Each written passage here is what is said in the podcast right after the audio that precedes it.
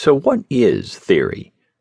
Part of the problem lies in the term theory itself, which gestures in two directions.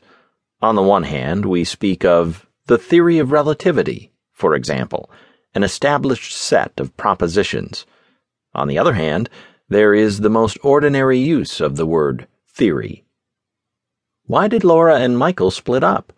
Well, my theory is that what does theory mean here? First, theory signals speculation, but a theory is not the same as a guess. My guess is that would suggest that there is a right answer, which I don't happen to know. My guess is that Laura just got tired of Michael's carping, but we'll find out for sure when their friend Mary gets here. A theory, by contrast, is speculation that might not be affected by what Mary says, an explanation whose truth or falsity might be hard to demonstrate. My theory is that also claims to offer an explanation that is not obvious. We don't expect the speaker to continue. My theory is that it's because Michael was having an affair with Samantha. That wouldn't count as a theory. It hardly requires theoretical acumen to conclude that if Michael and Samantha were having an affair, that might have had some bearing on Laura's attitude toward Michael.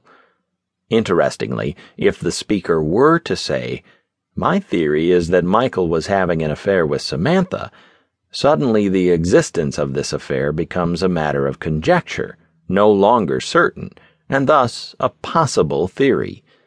But generally, to count as a theory, not only must an explanation not be obvious, it should involve a certain complexity. My theory is that Laura was always secretly in love with her father, and that Michael could never succeed in becoming the right person. A theory must be more than a hypothesis. It can't be obvious. It involves complex relations of a systematic kind among a number of factors and it is not easily confirmed or disproved. If we bear these factors in mind, it becomes easier to understand what goes by the name of theory. Theory as genre.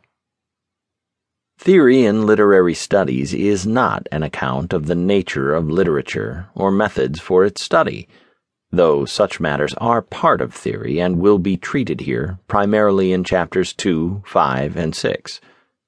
It's a body of thinking and writing whose limits are exceedingly hard to define.